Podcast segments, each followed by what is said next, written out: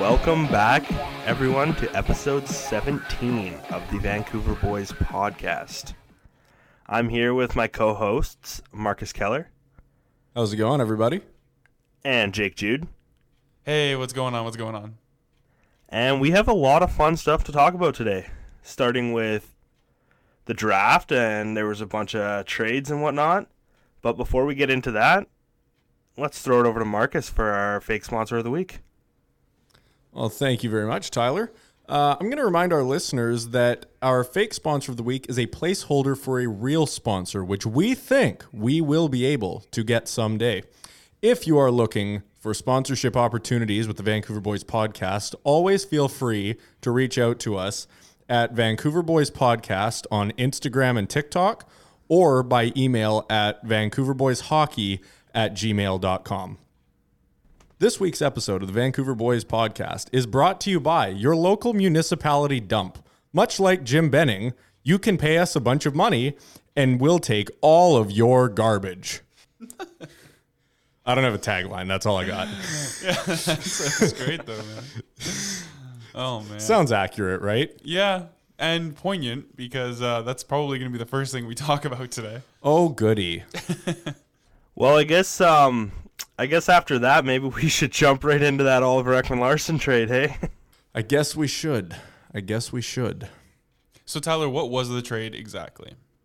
Oliver Ekman-Larsson and Connor Garland for Anton Roussel, Louis Erickson, our ninth overall pick this year, and a second rounder next year, and also Jay Beagle and a seventh round draft pick. How do you guys feel about this?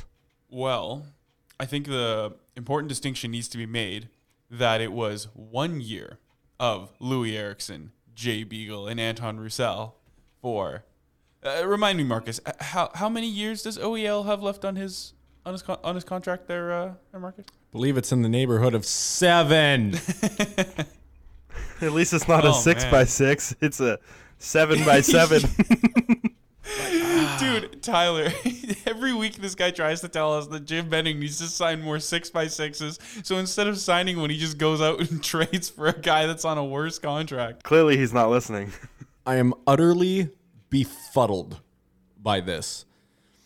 Jim has taken some of the biggest mistakes he's made as G M of the Vancouver Canucks, waited ninety percent of the way until those mistakes were over and forgotten and completely forgiven, and decides to dump them and get something even worse. I mean, personally, I don't mind the trade.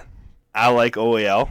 I think he's going to turn things around in Vancouver. But the other thing is I really like Connor Garland. He's uh, he's a really fun player to watch, and he's got a lot of upside. But I don't know. I think O E L is going to surprise some people.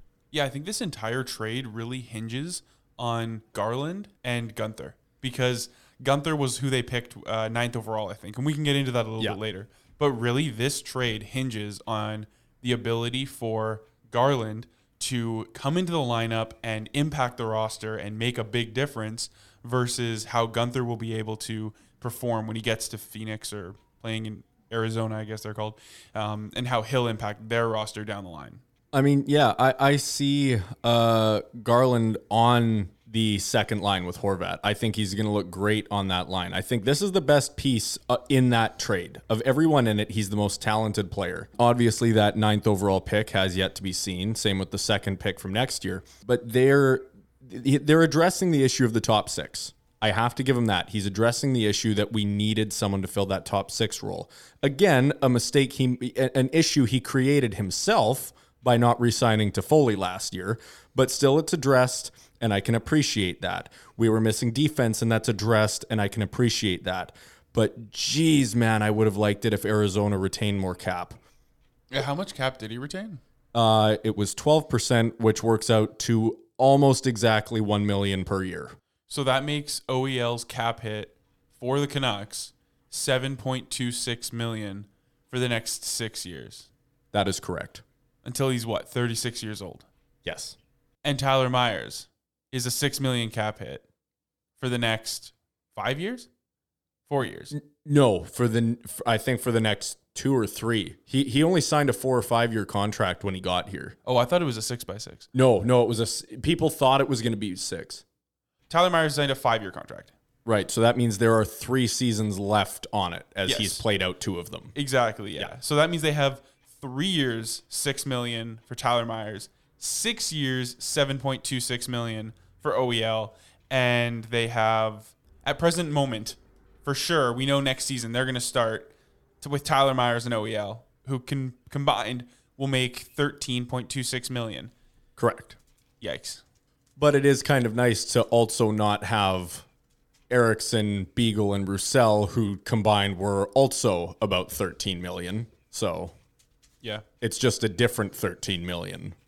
Man, this you team's okay, gonna have Beagle? to perform next year to make this worth it. We got to remember that uh, Myers was originally on the team still, so he was still part of that cap hit. So that doesn't really change much. So we lost thirteen, and we kind of brought back seven. But I could see Garland getting somewhere around maybe four million a year.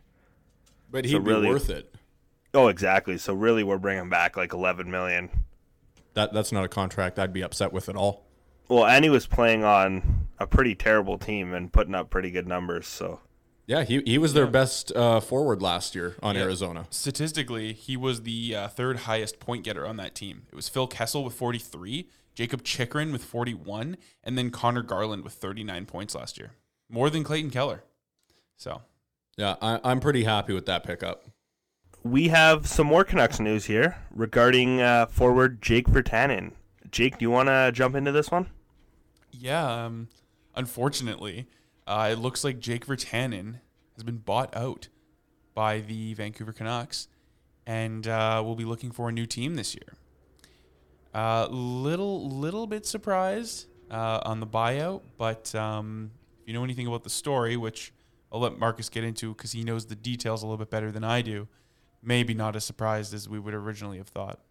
Well, th- this tells me a couple things. Um, one, the, the fact that they're buying him out at all leads me to believe that the investigation they were conducting was going to either turn up inconclusive or innocent in his favor. Because typically when a player is charged with any type of misdemeanor, such as what Jake Virtanen was, um, The, the team will be given permission by the N H L to just nullify the contract. There's no trade. There's no cap hit anymore. There's just nothing. The contract is essentially incinerated. The fact that he was bought out leads me to believe that as this investigation wraps up, it's looking more and more like he was going to be found either innocent or inconclusive. So that contract would not have been nullified. Otherwise, there would be no point in the buyout in the first place.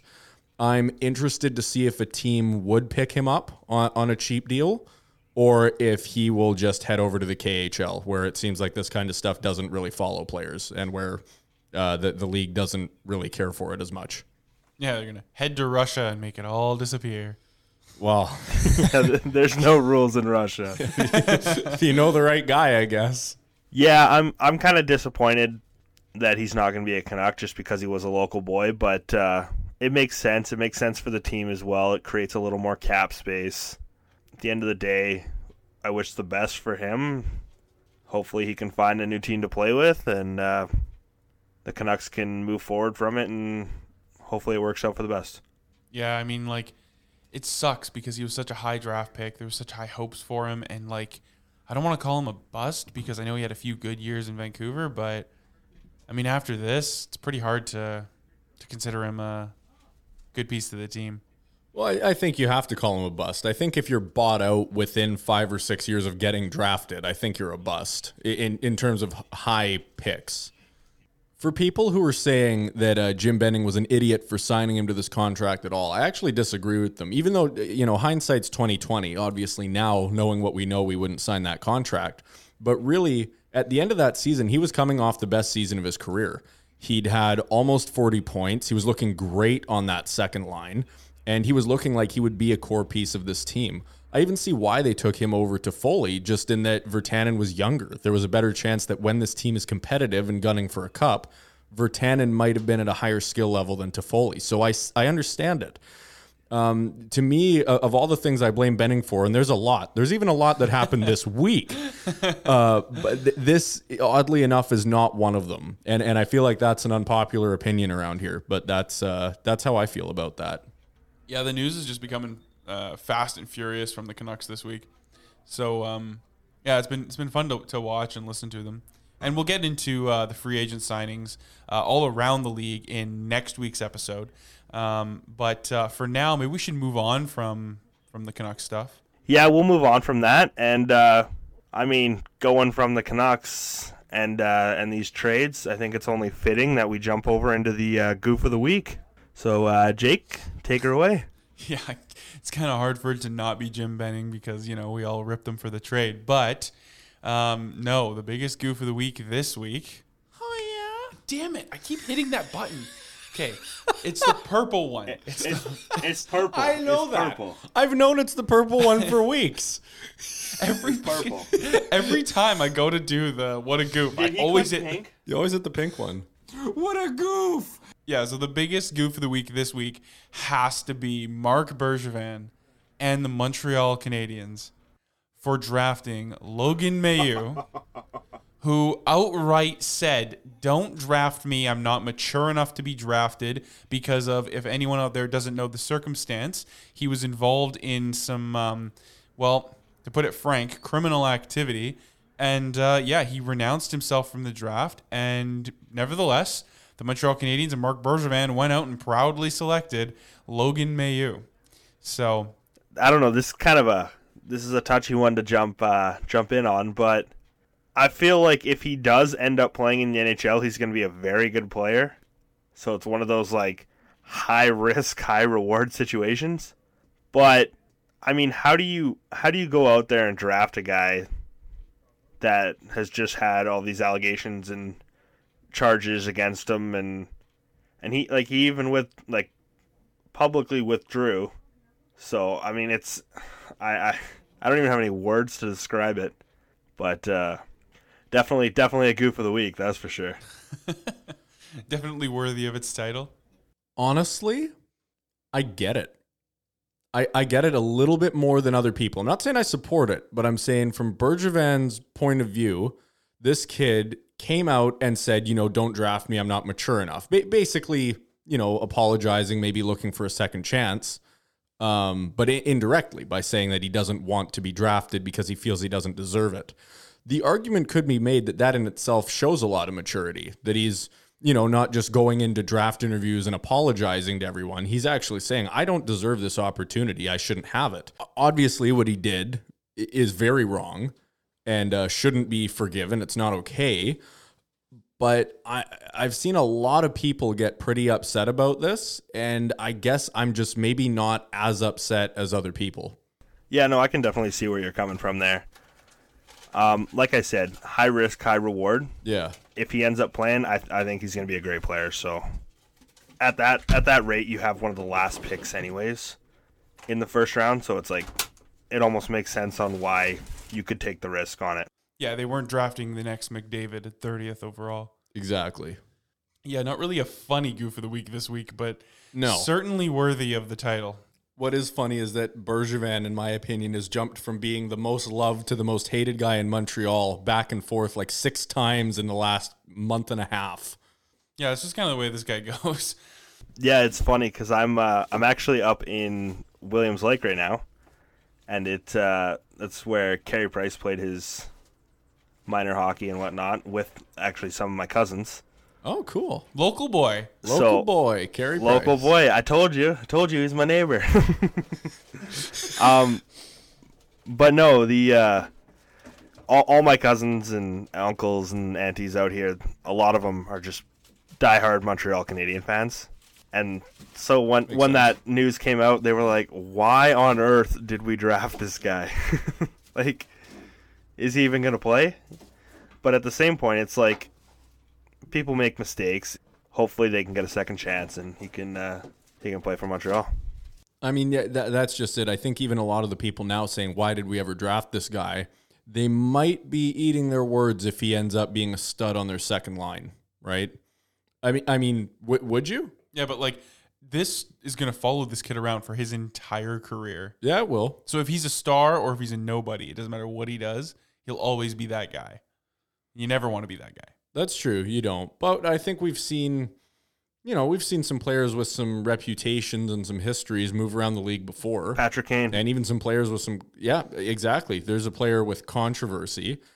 Because a lot of people even forget this about Kane, is that he was never actually proven innocent. The evidence against him was just inconclusive. It, they weren't able to prove anything either way. That's, at the end of the day, that's why he was let off. Um, but that's kind of what I mean when, and as wrong as it is, sometimes with athletes that really improve a team and do great things, actually can overshadow really bad things they've done in their past. I'm not saying it's right. I'm saying it tends to happen. Yeah. So speaking of the draft, let's uh, let's jump into some of the, the picks here. Um, Owen Powers, first overall, kind of everyone knew that was going to happen. No brainer. Um, did you guys see or did you guys expect um, Beniers to go second? Well, before we, we get into to, to Beignet or Beniers or whatever people are calling him. Ers. Yeah, whoever he is. Um, you know, even though Owen Power was a consensus pick, I am actually a tiny, tiny bit surprised that Buffalo took him.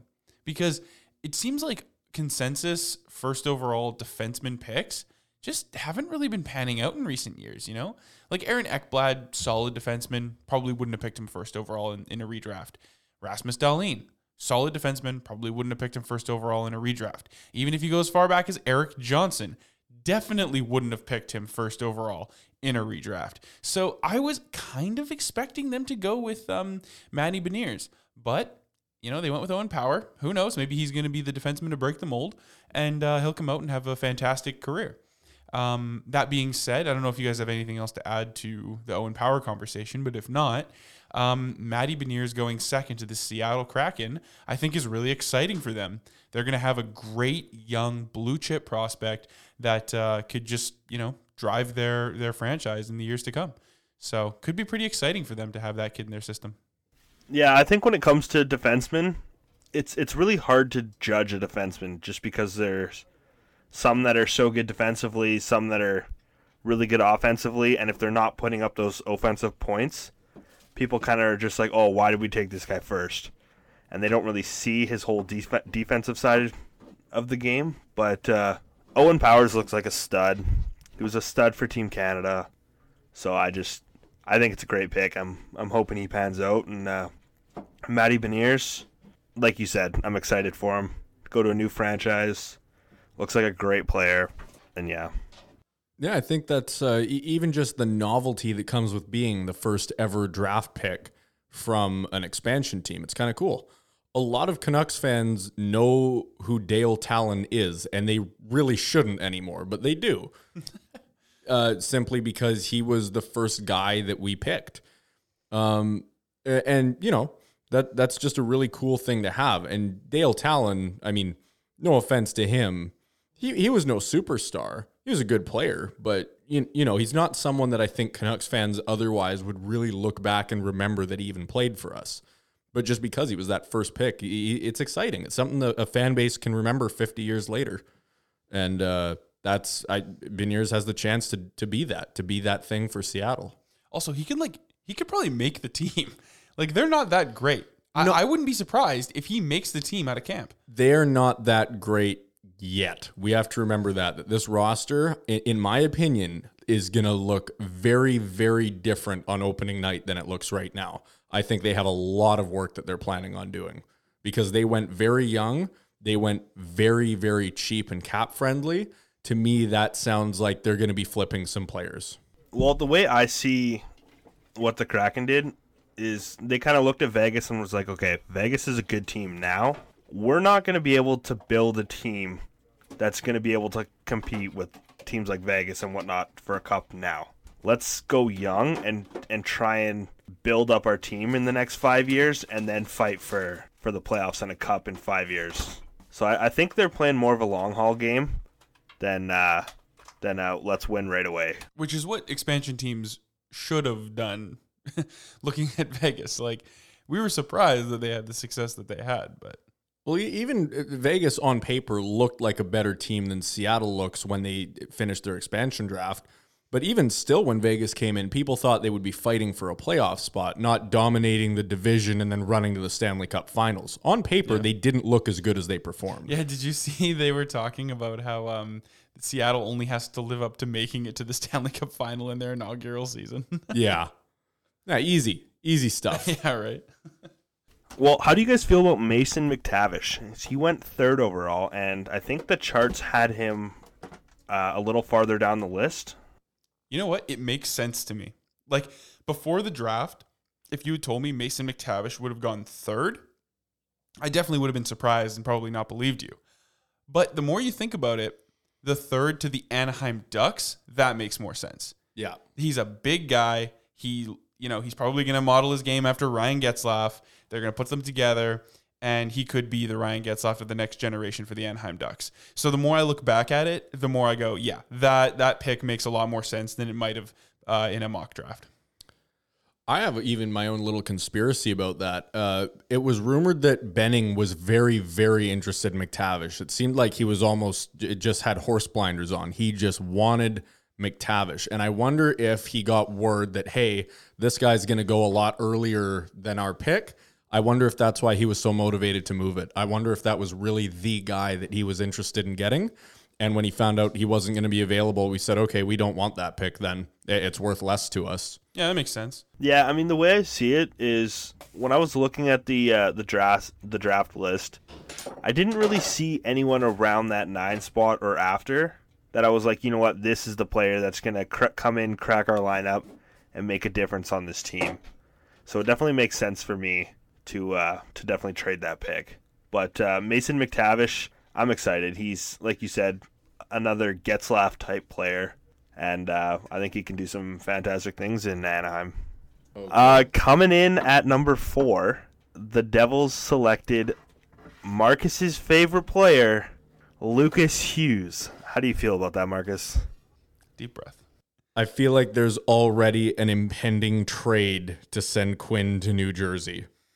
The, you you saw the live reaction on T V with the Hughes family and even the New Jersey fan base when they found out they were getting the third Hughes brother. Hughes seemed happy for them. They, they were both interviewed, uh, Jack and Quinn. But, man, as excited as Quinn seemed and, and as happy as he was, Jack was just overjoyed. And I can't help but feel that after maybe a couple years of seeing his brothers play together, he's going to start feeling a little left out, and they're a close family. He's going to want to be with them. So I feel nervous that he could ask for a trade, and not only that, but we all know what happens when a player asks for a trade. Their own value typically goes down because it's known that they want out, especially if they request a trade to one specific team. I think more specifically, you need to be worried about when he becomes a free agent, because I can see him entering free agency thinking, all right, I'll give Vancouver a ludicrously high number. If they sign it, great. I get all this money. But if not, I can leave and go to New Jersey. Exactly. It's uh, it's a scary situation to see both of those two together, especially because they're both projected to be pretty high caliber players. So I'm uh, I'm as a Canucks fan, I think a lot of people aren't as nervous as they should be about that situation. What do you mean as they should be?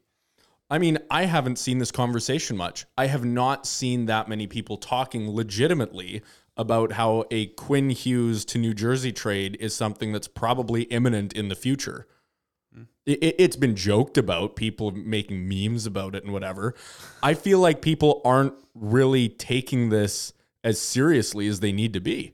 This is probably going to happen. Wonder what that return would have to look like. Well, like you said, I hope there is a return, because if it's free, free agency, that return could yeah. be nothing. Well, I was thinking, like, if they are going to move him, it would have to be what? Like Nico Hischier. God, what else does New Jersey even uh, have? It would, it would have to be more than Nico Hischier. I know, but, like, what else do they have to offer that Vancouver would want? Well, we we would absolutely need an N H L-ready defenseman, and preferably a young one. At the, hey, Quinn for Luke, one for one. What about what about like a Nico Hischier and Will Butcher combo with like a second or Dude, something? Dude, Will Butcher's value has tanked. He's nowhere near as good as he was projected to be.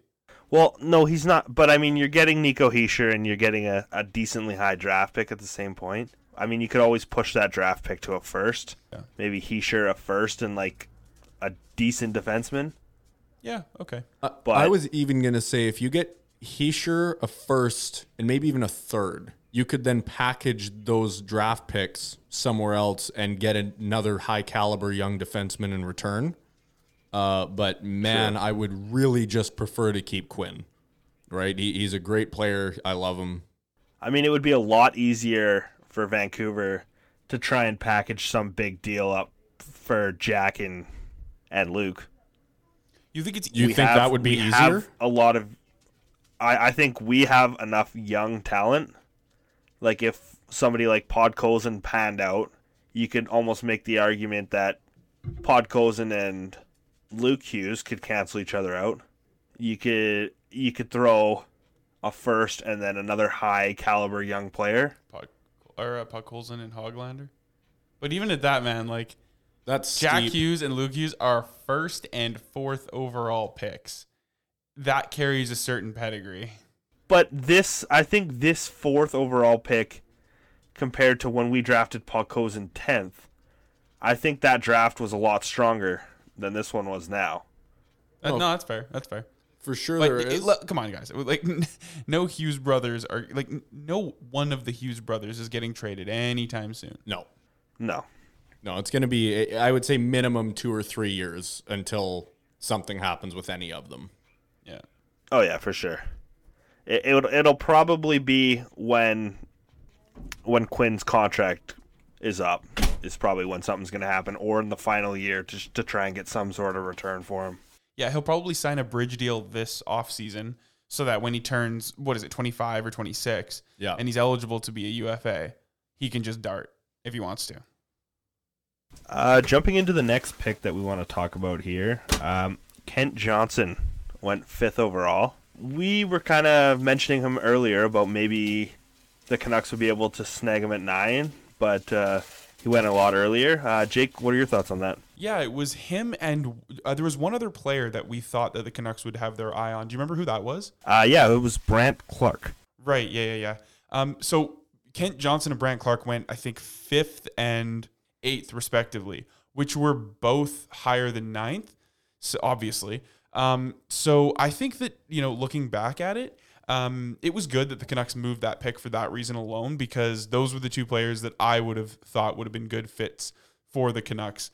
Kent Johnson, I think, is going to be a good fit in Columbus. They picked up another player later in the draft who will complement him. Um, but two high first-round picks for Columbus. I like them. I think Kent Johnson will pan out. Um, I think he's a second-line player, maybe even first. Um, but yeah, I think I like I like the pick from Columbus. A little bit higher than I think a lot of people had him going, but still solid pick. Yeah, no, just like you said, um, I think Kent Johnson's going to be a great pick. Um, I think he's going to do great in Columbus. And uh, Brant Clark would have been nice to to have him on the team, but uh, I'm hoping that trading this pick was uh, worked out well for us. So I wish them the best. And uh, yeah, it's going to be exciting to see all these new players in the league and see which ones crack the lineup and uh, which ones don't. Uh, yeah, Brant Clark, uh, he is a local boy. Uh, Jake, does that count as local, Lower Mainland? Yeah, sure, yeah. Okay. Certified local boy, Brant Clark, did go eighth. And, um, yeah, play, it plays right into what I've said before, is that the, the Vancouver Canucks, it seemed like there was one, two, maybe even three guys that they wanted. I think they became aware that none of them would be available. All these G Ms, they all talk before the draft. Most of them know who the other one's going to pick in advance. If he had insider information that those players weren't available, that's why that pick is, that's why we traded that pick. That's why it's gone. And it would have been nice to have a local guy on the team, because we picked one local guy who a few years ago, who we bought out, and another local boy who, for reasons unknown, we let go in free agency. And he's now an excellent defenseman over in Detroit by the name of Troy Stecher. So I'm, uh, yeah, it's, it's too bad. Would have been nice to have a local boy on the team. It seems like those guys always, uh, well, usually do quite well. Hopefully uh, we can get a couple more of those rolling on the team soon. Maybe like the whole situation with Jake Virtanen was like, there, well, we tried local boys and we're not going back to them. Do you think maybe that had maybe had part to, part to do with it? I don't think so, because Jake Virtanen is a relatively rare example of that not working out. I see tons of hometown boys in the N H L working out, and I personally think they they have a better chance of working out. Again, look no further than Troy Stecher. It did work out with him. I have no explanation for why they let him go and decided that Schmidt, who's much older and makes more money, would be an improvement, especially considering that Troy Stecher actually just had a more productive season with a worse team than Schmidt had with us. So I, uh, I, I think the hometown boy has nothing to do with it. I think I still firmly believe that if you can get a hometown boy and he's the best player available, that's the guy you take. Yeah, no, I agree with that one hundred percent. Moving on with the draft here. Are there uh, there any other players you guys want to talk about, or um, draft picks for their, your guys' respected teams that uh, that you liked? Well, there was one player in the first round that uh, we had our eye on pretty closely because he was projected to go in and around where the Canucks had a pick, but he didn't. He fell in the draft, and he went to the one team in the N H L that uh, I'm just so glad, so glad that he went there. And that happens to be Marcus's favorite player in this draft. Chaz fucking Lucius. The worst name in hockey history. And he went to the Winnipeg Jets, my least favorite team. I'm so happy that this kid went there. Who knows, maybe I'll be biting my words in the future, but I just think it's funny that he ended up on that team. Oh, that just couldn't have worked out any better. But uh, I don't know. I think he's. I think he's going to be a good player.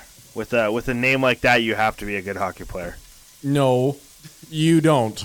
In fact, you probably you aren't. Otherwise, you got nothing going for you. okay, okay, I'll give you that. Yeah. Hey, buddy, what's your name? Chaz. Oh, forget it. Forget it. Chaz Lucius sounds like an N F L prospect that didn't pan out and then ended up on a reality T V show. To me, Chaz Lucius sounds like an N F L prospect that just never was a prospect. He was just like always high school third stringer. Didn't even come close. like uh, like a Johnny Manziel type player? Dude, not even. Wow, worse than Manziel. That's impossible. But not a quarterback. This this guy's definitely like the five foot three linebacker that just plays that position because his dad bitched about him to the coach. Oh man. Oh, that's funny. Actually, one person in the draft that I kind of didn't think was going to fall near as far as they did was Atu Ratti. I had a feeling this was going to come up. And the Canucks could have picked him with with their second round pick, and they still passed on him. So I'm quite disappointed. Yeah, what the hell? What the hell happened to Atu Ratti? Everyone passed on him. I would love it if this guy just explodes and, and becomes just way higher than his cap even projected before that he was going to be. I just love to see him become like a first liner, yeah. You know? He's the next McDavid. I'm calling it right now. You called that a long time ago, Tyler. The Finnish McDavid. Um, there was yeah, one other fit, player. He's going to be better than Line A. Yeah, somehow. I, I would hope so. Somehow I think that isn't much of a stretch. But uh, there was one other player in the first round that uh, was getting a little bit of attention because he fell so far, and that was Jesper Volstead, the, the goalie who was projected to go top ten, slipped past uh, Kosa, who was projected to go after him. Kosa went, I think, fifteenth to Detroit, which we can get into Detroit's last few days. It's been crazy. Um, but yeah, Jesper Volstead ended up going twentieth, but not to the Edmonton Oilers, which a lot of Oilers fans had hoped. He slipped to twentieth. They traded the pick to Minnesota, and then Minnesota came in and scooped him up. I think that's a good pick for Minnesota because right now their goaltending is Cam Talbot, and from other teams that Talbot's played on, he's not a goalie you can really trust with your... And he's he's getting older. So I think he was definitely a fantastic pick for Minnesota, as much as I hate them. Yeah, but I don't think anyone's arguing that he wasn't a good pick. People are just arguing that Edmonton should have picked him because Edmonton's goaltending is Mike Smith and Mikko Koskinen. Yeah, I was going to say, speaking of oh, teams... Oh, yeah, and they, and they just signed Smith to a two-year contract. Yeah, and speaking of teams that Cam Talbot has played for that need goalies, I think the Edmonton Oilers is one of those teams. You could make the argument. Definitely. I, I, I'm very, very surprised that they gave that up. And for for what? For a second and a third? No, no, no. It was a. It was just like, it was a first, and then I think it was a third. It was they they did a pick swap in the first round. Right. They moved down two spots, and then they got like a third round pick. Right. Which, who knows, that could that could end up being a good player, but like could but but they had access to the top ranked goalie prospect in this draft, and a, I'm just saying, a lot of Oilers fans not happy about this one. Yeah, I don't blame them. Alrighty, with that being said, we are gonna jump into break here. And when we come back from break, we're going to look into a lot of the trades that have happened around the N H L. So stick around for that, and uh, you'll hear from our fake sponsor again.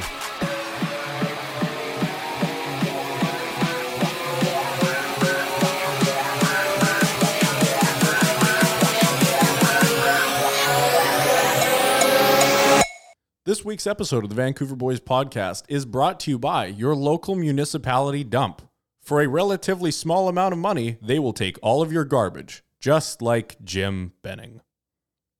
We'll be right back.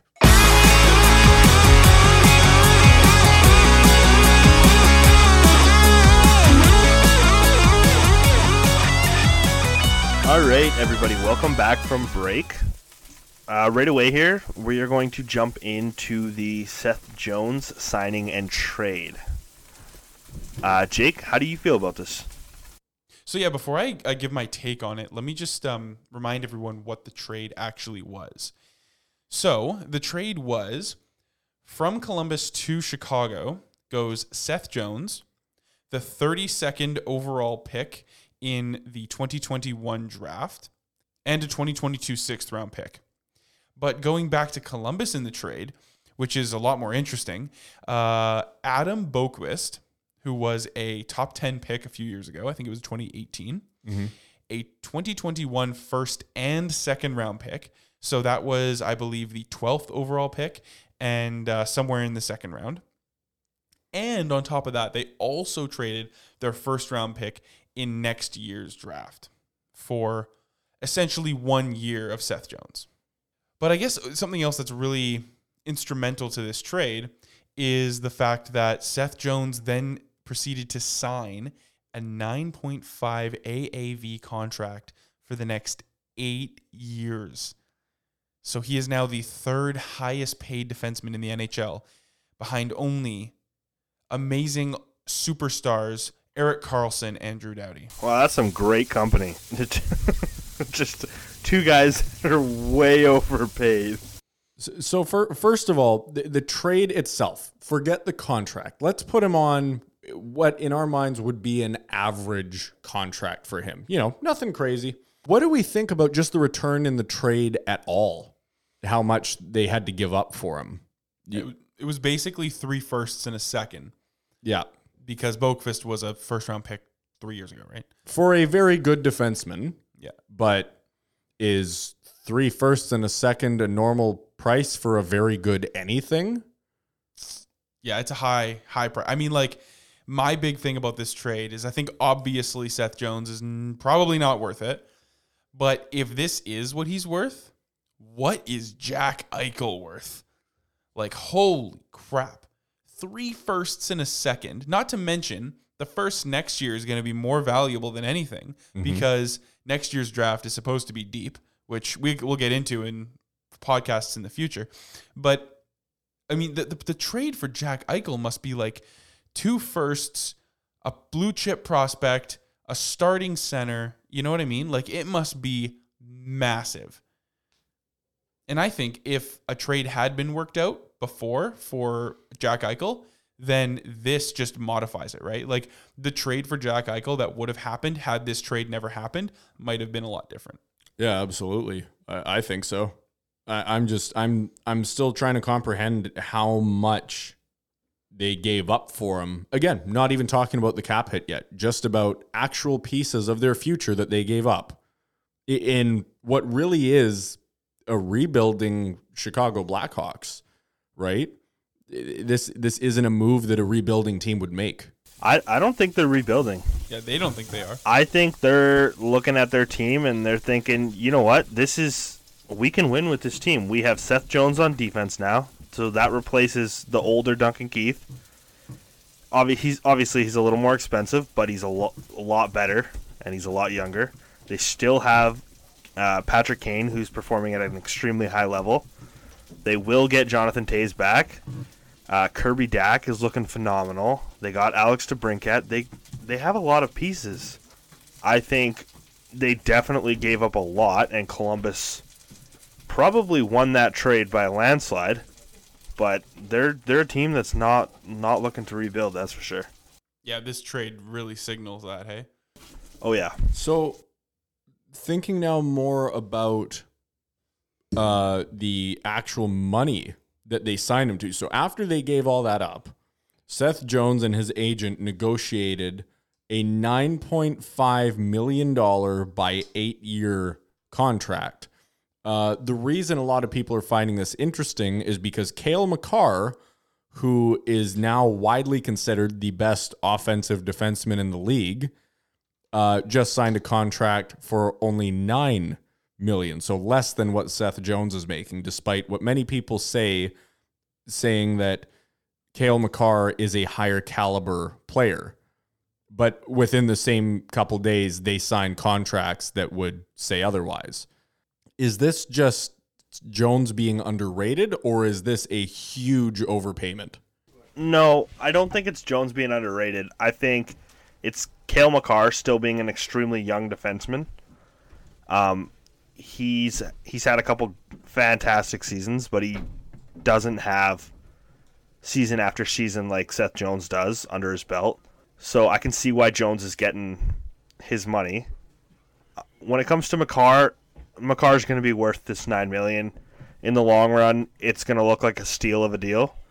But for right now, it's definitely a, a high price to pay. So I think it's fair, and it seems like players in Colorado like to take a little bit less. I think it's going to be, I think it's a little high for right now, but I think in the future, towards the end of his contract, it's going to be a little low.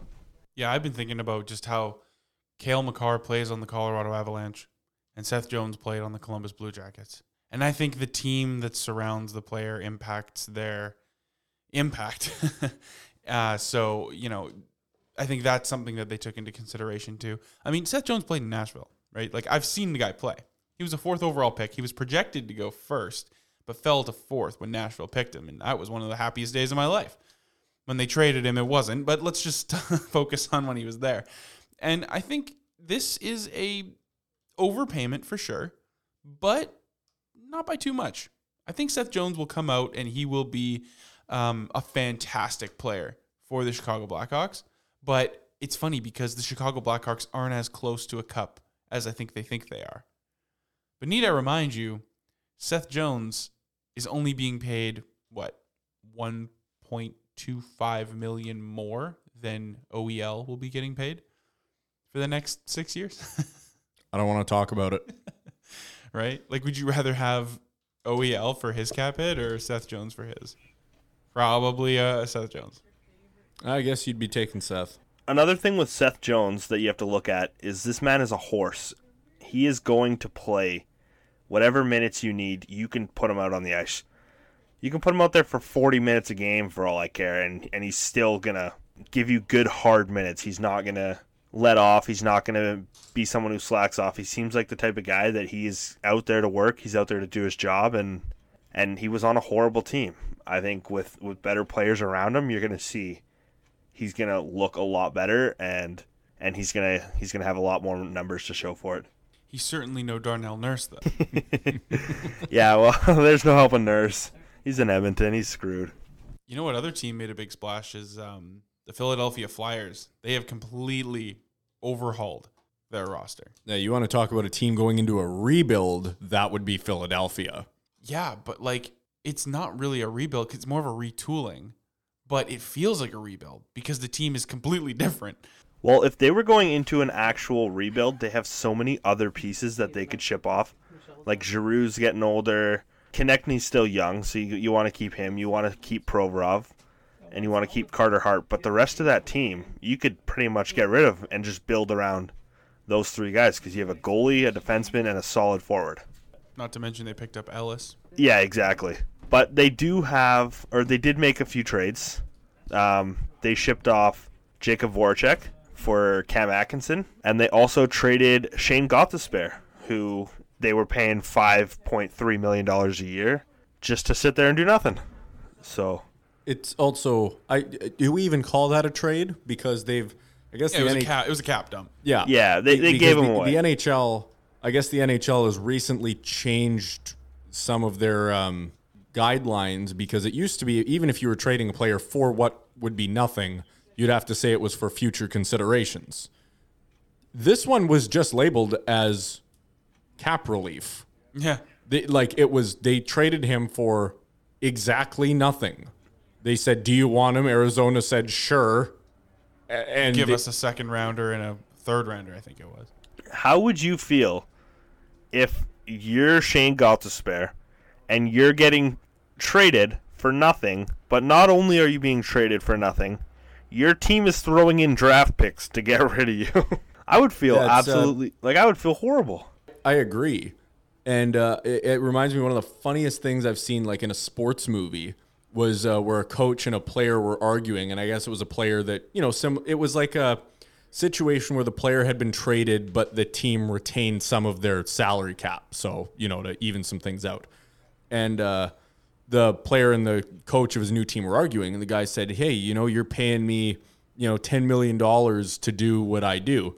And the coach said, no, I'm paying you five million dollars. Another coach is paying you five million dollars to play against him. Yeah. And that, that kind of put the guy in his place. And I always thought, like, yeah, how would that feel to be knowing that someone would rather pay you to play against them than for them, you know? Yeah, that's from Moneyball, right? That is from Moneyball. Good good, good ear there, Jake. Yeah, yeah that's uh, Billy Beane talking to insert random baseball player here. I think it was like Pena. It, it could have. I yeah. honestly wouldn't have even I'm, been I'm able to tell you. Uh, also, I just want to quickly clarify something. I mentioned that it was Gostisbehere a second and a third. It was not. It was Gostisbehere a second and a seventh. Oh, so, yeah, okay. A little bit different. But still, big deal, because a twenty twenty-two second is going to be a big deal. Next year's draft is deep, deep, and we've been talking about that. So Philadelphia was not done there. They made another trade, acquiring defenseman Ryan Ellis. So we'll send this one to our uh, our local Nashville reporter here, uh, Jake Jude. You want to take that one? Sorry, bef- before you do take it, do you know how long he's heard? He's waited to hear those words.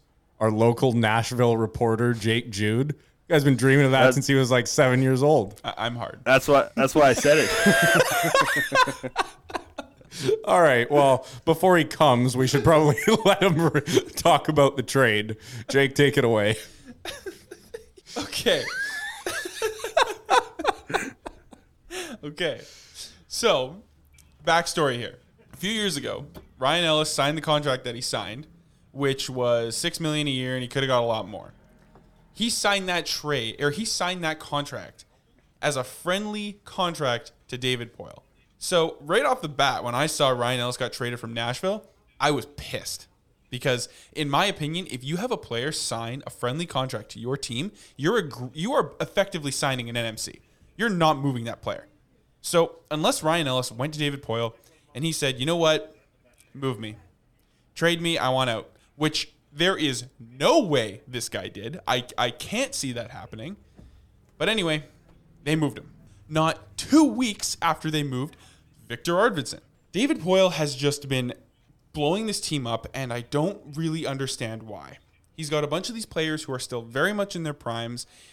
Some small tweaks could have made this team a lot better, but instead, he's tearing it all down. This is kind of what he does. He has a team that's good, and then he tweaks it so it's a little bit worse, but not terrible, just good enough that he can make it good again in a pinch. But it's never a great team, and it's never a terrible team. There's a reason Nashville's never picked first overall. It's because they're never bad enough to get there. Okay, getting into the trade itself. So the trade ended up being Ryan Ellis to Philadelphia for Nolan Patrick and Philippe Myers. Then Nolan Patrick was traded to the Vegas Golden Knights for Cody Glass. So Philippe Myers, okay, good defenseman. He can fill in for Ellis. Fine, that's fine. But then the the conversation of Cody Glass and Nolan Patrick comes out. And this is where I'm going to take a deep breath and I'm going to step back and let you guys tackle it because I've got some opinions. So in a open market, you can have either player.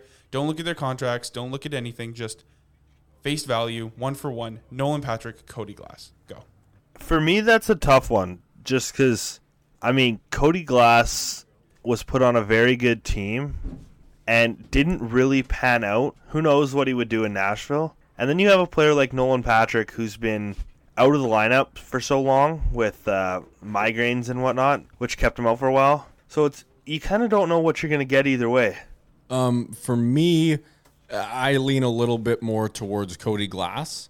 Glass is a bit younger, and honestly, to me, Glass strikes me as more of a late bloomer, whereas Nolan Patrick, you know, he's kind of had his chance. He's had a little bit in the N H L, and you're right, it's not all his fault. He has battled migraines and some other health issues, but that's the kind of stuff that really doesn't tend to go away. And I guess I like Glass's potential more than I like Nolan Patrick's. So I, I'd take uh, uh, Cody Glass. I, I think he's the better player of the two. Yeah, I really think it's Nolan Patrick. Yeah, I'd, I'd take you at yeah. face value for that. Yeah, no, I mean, his his injury history is definitely of concern. But that being said, he's got games played. He's played in the N H L. Not good games. Well, not terrible games. He had okay seasons. Definitely not second overall pick worthy, but he he played some games. Cody Glass is still unproven. Nolan Patrick is a guy that you can put in your lineup. Cody Glass is not. Cody Glass has to make the team. So I'm a little bit concerned um, on whether or not it was good to move Patrick for Glass, but uh, time will tell, and we'll be able to find out. But all that being said, who wins this trade? Vegas, Nashville, or Philadelphia? I don't think Nashville won this trade at all. Um, I think Philadelphia fared very no, well. No, you're just saying that. No. You'll never give the Preds no. anything. I didn't ask you who lost this trade. Ask who won. I, I'm trying to justify to myself who won this trade. Well, it's process of because elimination. Nashville lost. I think at the end of the day, I think Philadelphia won the trade, and I think Vegas also won the trade. Because if Nolan Patrick You've can... You've got to be kidding me, right? No, if Nolan Patrick can become the player that they drafted, second overall, he has a lethal lineup to just slot into. Because Mark Stone and Max Pacioretty need a centerman. Whereas that's a good point. Philadelphia got a player like Ryan Ellis. You don't just come across... I'm going to give Ellis some gas here because I do like Ellis. He's a, he's a great defenseman. He's great defensively. He's great offensively. And he was on a good contract. And I don't think the return that Nashville got for Ellis was enough. That's the only reason I don't think Nashville won that trade. Because I think you could have got more for Ryan Ellis. I think he was worth more. Yeah, I'm I'm a little more siding with Philadelphia than Vegas on this. Um, Vegas, you know, I think they did okay. Uh, but yeah, F- Philadelphia, a- again, just with all the moves that they're making in their roster, Ellis is a really good leadership type guy. And he can back it up on the ice. So I think that for a new group, he's going to be a fundamental piece for them. Yeah, usually they say the team that got the best player won the trade, and Ellis is obviously the best player in this trade. Uh, so yeah, Philly wins the wins the trade. But um, let's check back in. Let's see what kind of season Philippe Myers has. But I guess we're just gonna have to keep our eye on the time until that time comes. What time is it, Jake? Oh yeah, I guess I, I guess I should probably check the time. Oh, it looks like it's time for Tyler's, Tyler's surprise headline. Oh yeah. It'll make you laugh. It'll make you cry. It might make you go missing and wake up in a gutter. It's Tyler's surprise headline. oh, this is an interesting this is an interesting story. And it comes from Indiana. Indiana. Have we been to Indiana yet? Not in Tyler's surprise headline, we haven't. I don't think we have. Okay. I think this Blazing is the first new territory this week. The police catch the serial pooper after wrong woman gets a bum rap in Indiana. What?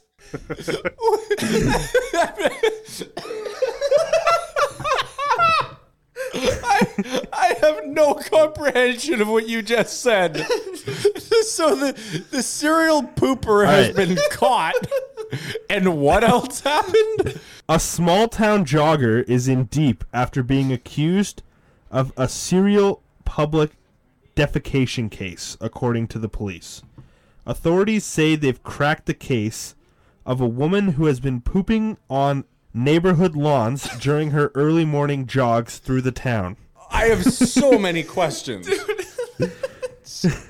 O- officers urged the unidentified woman to speak to seek professional yeah, help. No oh yeah.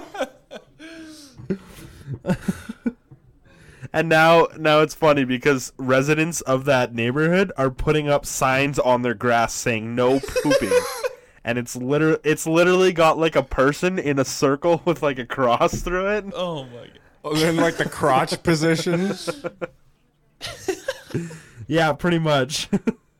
Oh man! I can't believe that, like, oh. in twenty twenty-one, we have to tell people not to take a shit in other people's lawns. Yeah, I'm surprised like, that more places don't have to do that. Yeah. You know, just going for my normal early morning run. I just, oh, you know what? I'm just gonna take a dump on this person's lawn today. It's looking, it's looking extra green. You know, what, you know what amazes me about this story though? It's that like it wasn't just like one place. It's that this lady, she has oh, yeah. a route instead of yeah. like a paper route. She's like a shitting yeah, route. She... You know, she's just, she's just yeah. She is the serial pooper. How how long has this been going on for? Like, how many... Because here's the thing. As weird as it is, I get it. You know, you go out for a run. You maybe misjudge how far you are from home. Something has to be done, yeah. right? You okay. ate too many Raisin Bran before you left. Yeah, ex- exactly. Fine, whatever. But, like, how, so this is just part of her daily routine. This is like yeah. she did it once and went, hmm, that was fine. Yeah, There's she, no repercussions for this. She gets up in the morning, throws on her jogging sweater, heads out the door, runs around the block, and then shits on her neighbor's lawn. I think just continues her run. So this literally says that last week she did it to four different yards down the street, and every yard or every time she's skipping a yard. That's kind of impressive. And if I'm how, being honest. Yeah, and how and how they know it's her is because she leaves like toilet paper as her little calling card. So this is a game. So she oh my she god. She is literally marking her territory. This is ju- this is fun. She's enjoying it. This isn't just like I don't care if I'm not close to home, I'll drop my pants anywhere. This is like she plans this shit out. That's literally. A great yeah, she, yeah, like literally she, she plans goes her shit out. My god. Like she goes for runs and carries toilet paper with her. Like, she's ready. At this point, I'm convinced she's not a jogger. She's just running to people's houses to shit on their lawn. That's right. This, this, the exercise in yeah. between is just like a happy, like yeah. the icing on the cake here. I wouldn't be surprised if this woman doesn't own a car, so she just says, oh, I'm just out for a jog and had to, you know what I mean? Oh, if she man. had a car, though, she'd just drive from and, house and, to house and shit on people's lawn. And you know what's funny? Is... She wasn't even the first one that was brought in.